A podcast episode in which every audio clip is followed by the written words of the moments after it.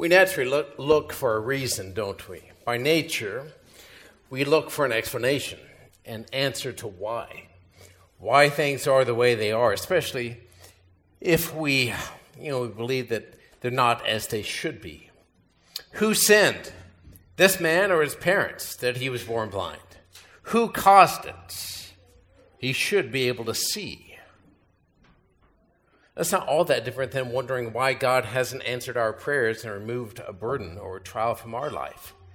Am I not asking correctly? Am I doing something wrong?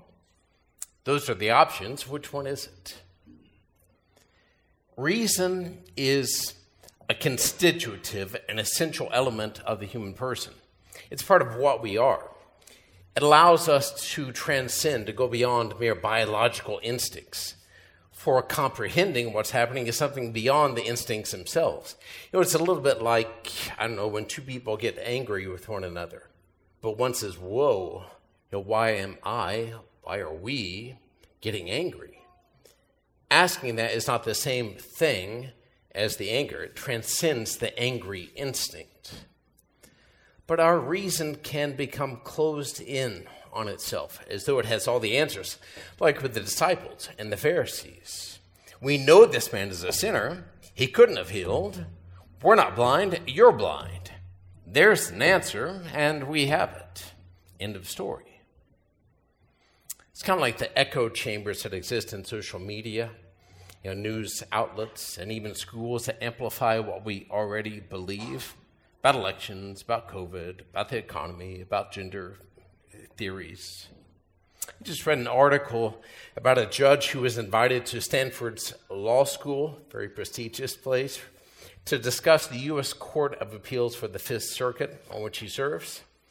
But he was insulted, berated, and threatened by students and administrators for positions he took as an attorney and a judge and couldn't present his talk.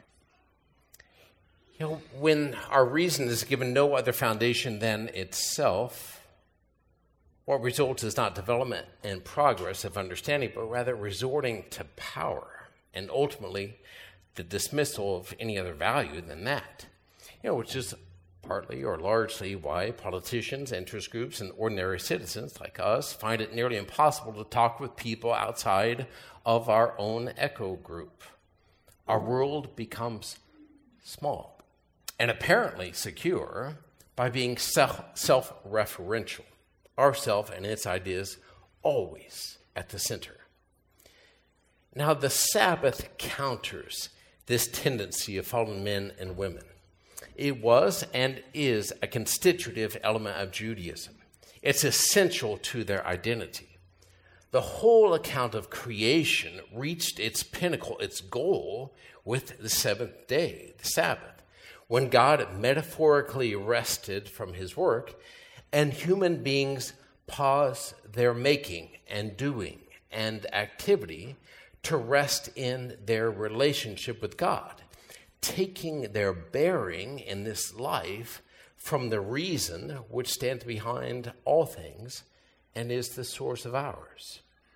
Now, it's no wonder the Jews were concerned about Jesus if they thought he was compromising the integrity of the Sabbath and therefore the identity of the Jewish people. God defined what proper conduct is for the Sabbath, which is precisely the prerogative that Jesus assumes. I mean, the critiques about Jesus regarding the Sabbath are ultimately not about what is or is not permissible to do they're about Jesus acting as though he is the Lord of the Sabbath, that he is God, and therefore can give a definitive ruling on Sabbath conduct and judge what is right and wrong. If you were blind, you would have no sin, but now you are saying we see, so your sin remains. There is right and wrong, and I'm just telling you, you're in the wrong. I came into this world for judgment, he said and his miracles, and especially the resurrection, say that his judgments are verified as true. Following Jesus is how to live well, it's how to fulfill the purpose of the Sabbath. Reference him, referencing him is how to reason rightly. And allowing him to break open that egocentric box in which we live, well, that lets in the light that expands the horizons of our understanding. You and I, you know, we are part of a larger story which gives meaning to our burdens and trials. It is so that the works of God might be made visible through you. You are part of God's recreative act of making all things new. You were made from clay, blinded by sin, washed in the baptismal pool of Christ's love and life and light, anointed, made to see, and sent into a world that may accept or reject you, but is deeply in need of what God has given to you. Take courage from Christ's guidance from what's right and wrong, from His love and mercy, from your relationship with Him. You are the only one who will ever be in the dark places in your life that need redemptive light. No one else will ever inhabit the same space and time as you do. You were once darkness, but now you are light in the Lord. Awake, O sleeper you're saying to a dark world. And arise from the dead, and Christ will give you light.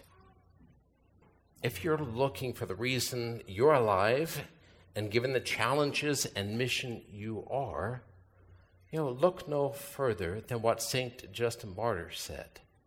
Reason became a man and was called Jesus Christ.